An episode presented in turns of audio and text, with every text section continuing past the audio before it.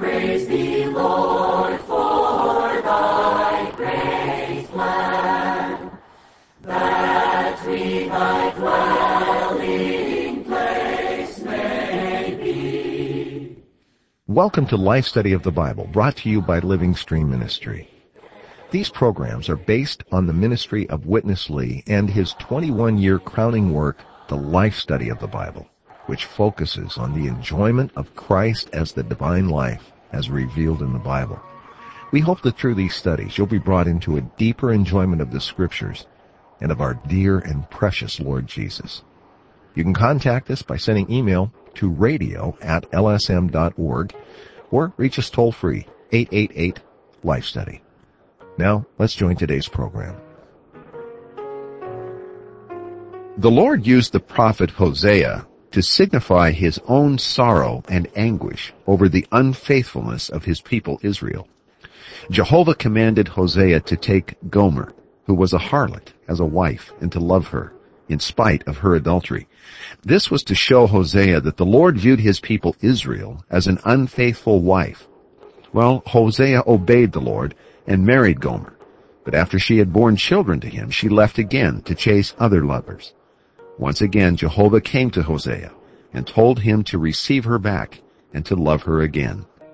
Here we see the Lord patiently drawing Israel, his people, back to himself with the clear promise that at the end of this age, he would restore her. This age of restoration will be at the coming of the Lord Jesus. The minor prophet Hosea gives us both a clear window into God's heart toward his people and also an unmistakable prophecy of the coming age of the kingdom. Matt Miller is with us. We're at our third program now in this current life study of Hosea, one of the minor prophets that we're covering as a group. Matt, it's very striking how this book begins, these first three chapters, all about this uh, unusual commandment of Jehovah to uh, love this person, this unlovable person, Gomer, this harlot. What a message from God to his people that comparing them to a harlot. I think you referred to this as the minor prophets, but there's a, a major message in the minor prophets. I'm, I'm looking forward to the fellowship today. Yeah, man, we're covering really the bulk of two chapters, chapter two and chapter three in this uh, short book of Hosea.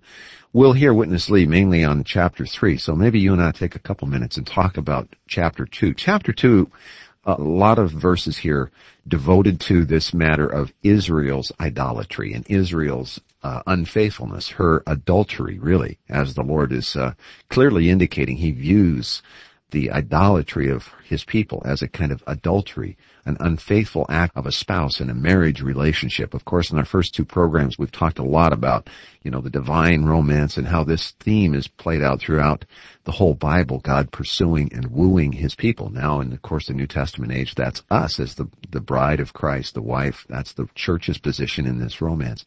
But in the Old Testament, we see Israel really, uh, symbolizing God's people at their worst, don't we? We do, Chris, and uh, and we are talking about Israel here. This is an Old Testament book, God talking about the Old Testament children of Israel. But I hope uh, the, the Christians listening today would not just listen to it for someone else, because we do want to make some application to the believers in this.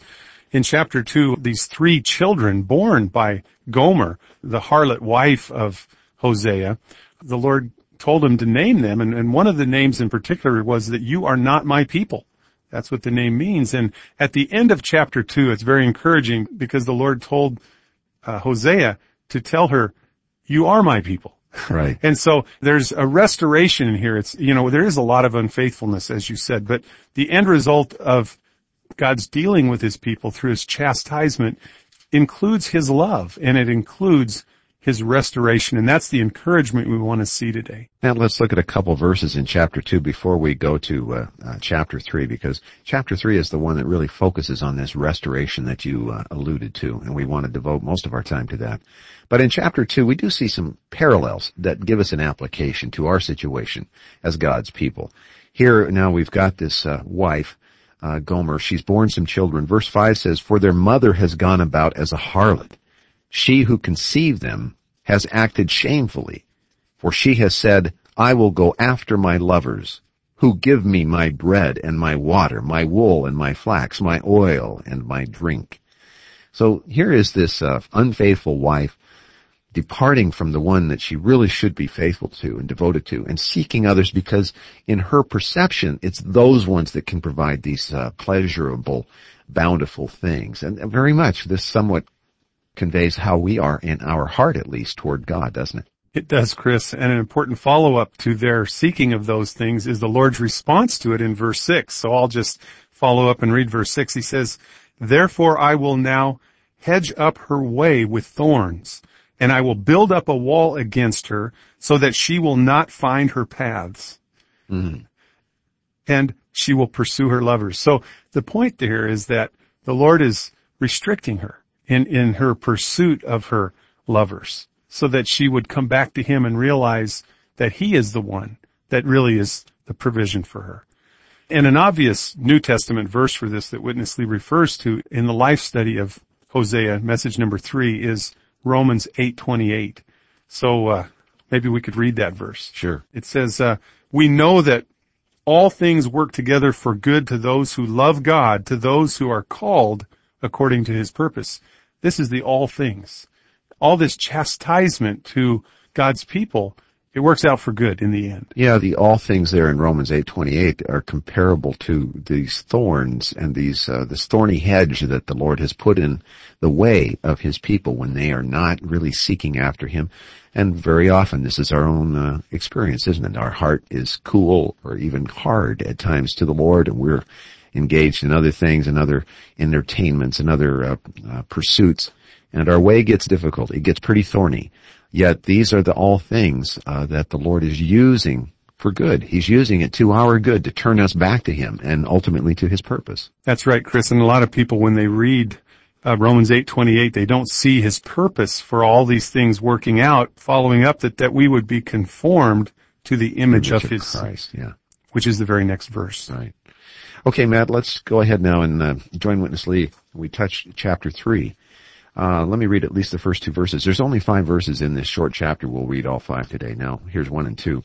Then Jehovah said to me, Go again, love a woman who is loved by her companion, yet who is an adulteress. Even as Jehovah has loved the children of Israel, though they turn to other gods and love raisin cakes. So I bought her for myself for fifteen pieces of silver, and an omer of barley, and a half omer of barley the Lord loving Israel, but uh, clearly seen as an unfaithful wife, even an adulteress and a harlot. Here's Witness Lee. God firstly asked Hosea to marry Gomer and harlot and sprout forth three children. All these are signs. Now God told Hosea to do another thing. That is Jehovah told Hosea to love Gomer, a woman of adulteries, to love her again. This indicates that there was a time probably Hosea didn't like Gomer. Now, after a while, God came in, Hosea, you have to go back to love her. And this symbolizes that Jehovah will love the children of Israel again. There was a time God would not love them. This time lasted long. On the one hand, from Nebuchadnezzar's time. On the other hand, from Titus, the prince of Rome's time. You all know history tells us. And this history is going in front of our eyes. Israel is left alone without God's care. But I have to say this carefully. I cannot say without God's care at all. God still cares for Israel in God's way. But apparently God stops to love Israel today. But no can terminate the Jewish race. No. God's hand is there. Yet, apparently without love. God just lifts all the Jews alone. Now, Jehovah told Hosea to love Gomer, a woman of adulteries. Again, symbolize that Jehovah will love the children of Israel again, though they have turned to other lovers, other gods, and loved raisin cake.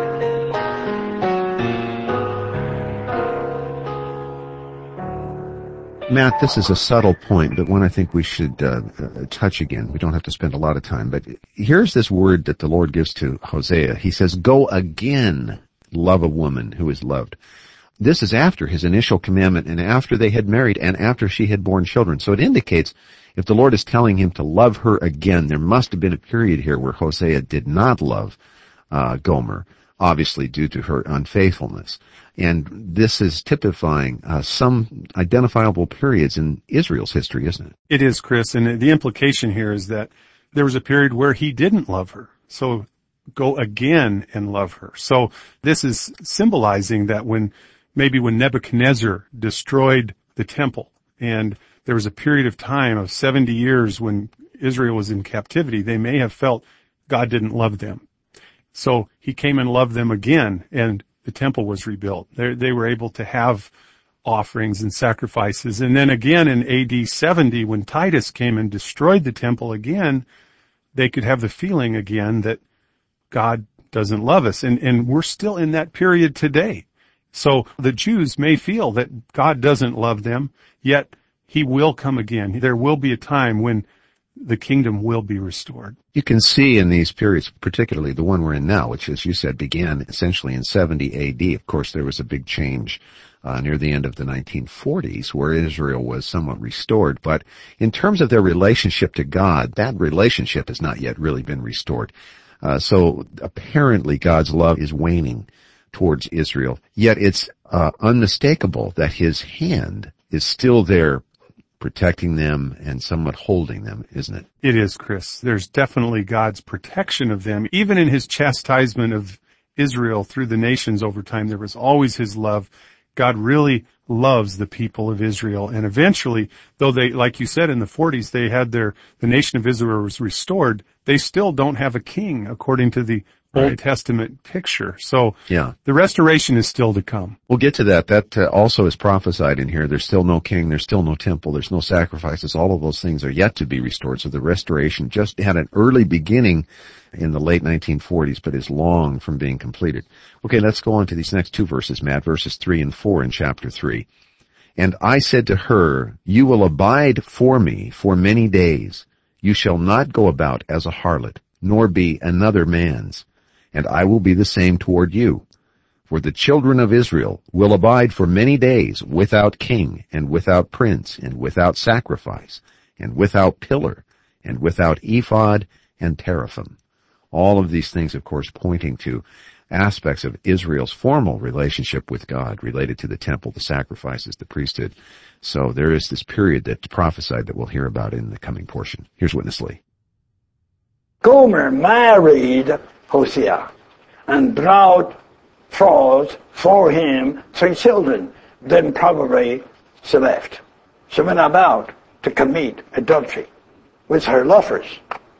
Then after a while God told Hosea to love her again. You should do it to symbolize what I would do with Israel.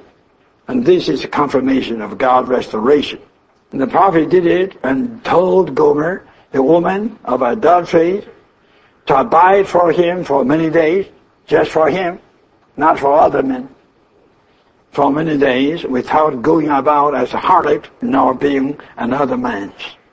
And he would be the same toward her, symbolizing that the children of Israel will abide for many days without king, without friends, without sacrifice, that means without the service to God by the offerings, without pillar for worship, and without ephod and the idols worshipped in your home. Well, you check with the prophecy. This is also prophecy. From what time with the Jews there began to have no king? To have no service to God by offering sacrifices. From where? Firstly, it was from Babylon, because Babylon burned the temple. At least for 70 years, the Jews didn't have the sacrifice. Then the temple was rebuilt by the returned captives, and that was contaminated by the descendant of the generals of Alexander the Great. History tells this. Then that temple was rebuilt. Then that rebuilt temple was destroyed, not leaving one stone upon another, by Titus. From that day, Israel has been without kings, without princes, without the service by offering sacrifice to God, even the strange thing, without pillars. Have you noticed all the Jews today, they don't worship any idols. No pillars, no teraphones, no sacrifice, no king, no prince. This is Jewish condition today. Even they formed a kind of republic, having the president, but they don't have the king, according to the Bible. Matt, this very interesting. This is very clear prophecy in, in a book, Hosea, uh, and the fulfillment is right before our eyes. We've seen Israel now in this modern era uh, from 70 AD on. No temple at all. None of these other uh, facets.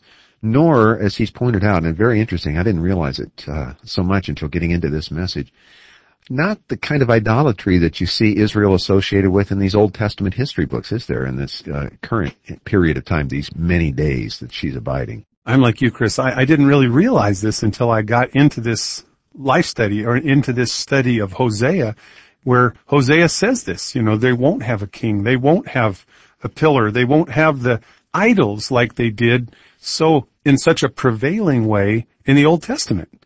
And so we're seeing prophecy fulfilled right before our eyes today. Israel there uh, existing, being kept, a kind of a republic, which is not the Old Testament pattern for Israel. It was really to be a king, I mean a nation with a king, and uh, and then of course all of the aspects of their temple life that symbolized and, and and were the center of their relation to God. So it's a partial restoration. It's a kind of a shell of the nation of Israel, but there is certainly a fulfillment coming that we want to look at in this uh, coming third section, isn't there? There is, Chris, and I like the title of the uh, this section of God's Word in the Recovery Version. There's little subheadings above each section, and the, the section here in chapter three is the confirmation of God's faithful restoration of Israel. I just am encouraged even by the the word. It's a it's God's faithful restoration to his people Israel. The matter of this restoration is referred to in the New Testament in several places. I've picked one, Matthew chapter 19 verse 28.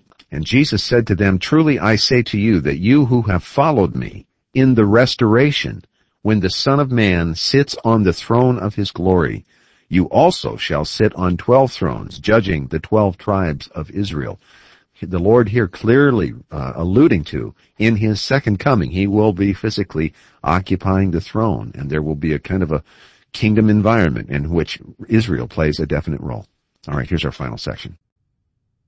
Later, the children of Israel will return and seek Jehovah and David their king.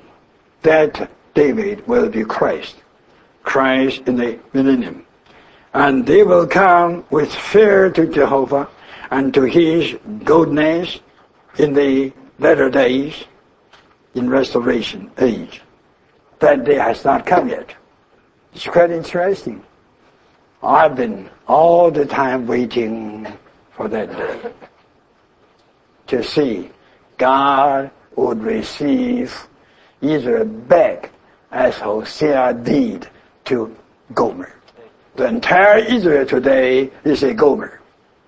God somewhat has told this Gomer, you don't go to others, you will have no king, you will have no prince, you will have no sacrifice, service to God through the temple by offerings, no, without idols, and so forth. Israel today kept this word. For years, they don't have all these things. Strange thing is this. Before their captivity, the Jews had a lot of idols. Right? All kind of idols. But after the captivity, especially after Titus' destruction of Jerusalem, the Jews they began to have no idols for 2,000 years. So, in all these books of the Bible, four things are repeatedly covered. Number one, God's chastisement on the Jews. Number two, God's punishment upon the nations. Number three, these things don't sound so nice. Chastisement upon the Jews, punishment upon the nations. It seems that God is mad. God is unhappy with every nation on this earth. Yes, God is judging everywhere. But eventually, the coming out is what? The coming out is the manifestation of Christ. And uh, the result of the manifestation of Christ is the restoration. And the restoration is the millennial time which ushers the universe into the new heaven, new earth with the new Jerusalem. I hope you all will see. Hallelujah. We have a hope. A hope in Christ. A hope in His restoration. Hallelujah. Matt, this is very helpful uh, to have a kind of a thumbnail understanding of the books of prophecy, which are the minor prophets, plus including the major prophets, as we saw in our first couple of programs. In essence, they're really covering these same four things. Israel's chastisement due to their unfaithfulness, God's judgment and punishment of the nations. Then the manifestation of Christ, which brings in this restoration we've been talking about, which ultimately will usher the old heaven and the old earth into the new creation, the new heaven and the new earth. And these are not unrelated events, are they? Not at all, Chris. And, and I really am encouraged by the concluding word that Witness Lee said that if we would see these four things, we would see what a hope we have in Christ. And for those that want to get the printed message or read it on the internet, that last paragraph of the life study is really good. Basically putting in print what he just said there. Uh, it's really good, Chris, to see this in the perspective. All the minor prophets are dealing, God is chastising his people, and then he's punishing the nations for being too harsh in their treatment of his people. But the result of that is a manifestation of Christ. And the manifestation of Christ will bring in the age of restoration, the millennial kingdom, which ushers the old and ruined universe into the new heaven and new earth with the New Jerusalem. So Chris, this is really quite a vision that we need to have of these four things and, and the result of having this vision, as Witness Lee said, we will see what a hope we have in Christ. Matt, to see the book of prophecy in this kind of context with an application, to me is a wonderful benefit that we get in this life study. Uh, God's economy, though it's typified in other ways in the Old Testament, is yet unmistakably there once you've seen it. And this ministry has been so faithful through all the years now we've been going through these programs, uh, these life study messages, Old Testament, New Testament. We're always seeing uh, the same point of focus. Christ and His economy, God and His economy. And even now as we look back and study the history of Israel and see these prophecies, it is so unifying that this really uh, has a kind of a restoring effect on our own faith in God and His Word, doesn't it? It does, Chris. I just have a big amen, and uh, I haven't met a life study yet that hasn't been life-giving, and I can't imagine reading these chapters in Hosea without the view of God's economy that Witness Lee gives us. Matt, you mentioned uh, reading these life study messages. Of course, in print, we always talk about that give the phone number how people can contact us about getting the printed life study messages, which we will do also. But you mentioned uh, the possibility of reading them online. Why don't you say a little bit about that? Yeah, the easiest way is to go to our, our website, www.lsm.org, and from there follow the links to the life study of the Bible, which is Witness Lee's written ministry. It's, it's all there. All the life studies are available online from lsm.org. So you can read the printed life studies online. Of course, while you're there, you can also access the uh, life study of the Bible radio programs. All of the archives of uh, more than 1900, I think, programs by now are there. So a lot of resources at the website www.lsm.org. If you want to call us, we can uh, help you through these things and also tell you how you can get the printed life study messages. And that is uh, 1-888 Study, 888-543-3788. That's our program for today. From Matt Miller, I'm Chris Wild. Thanks very much for listening.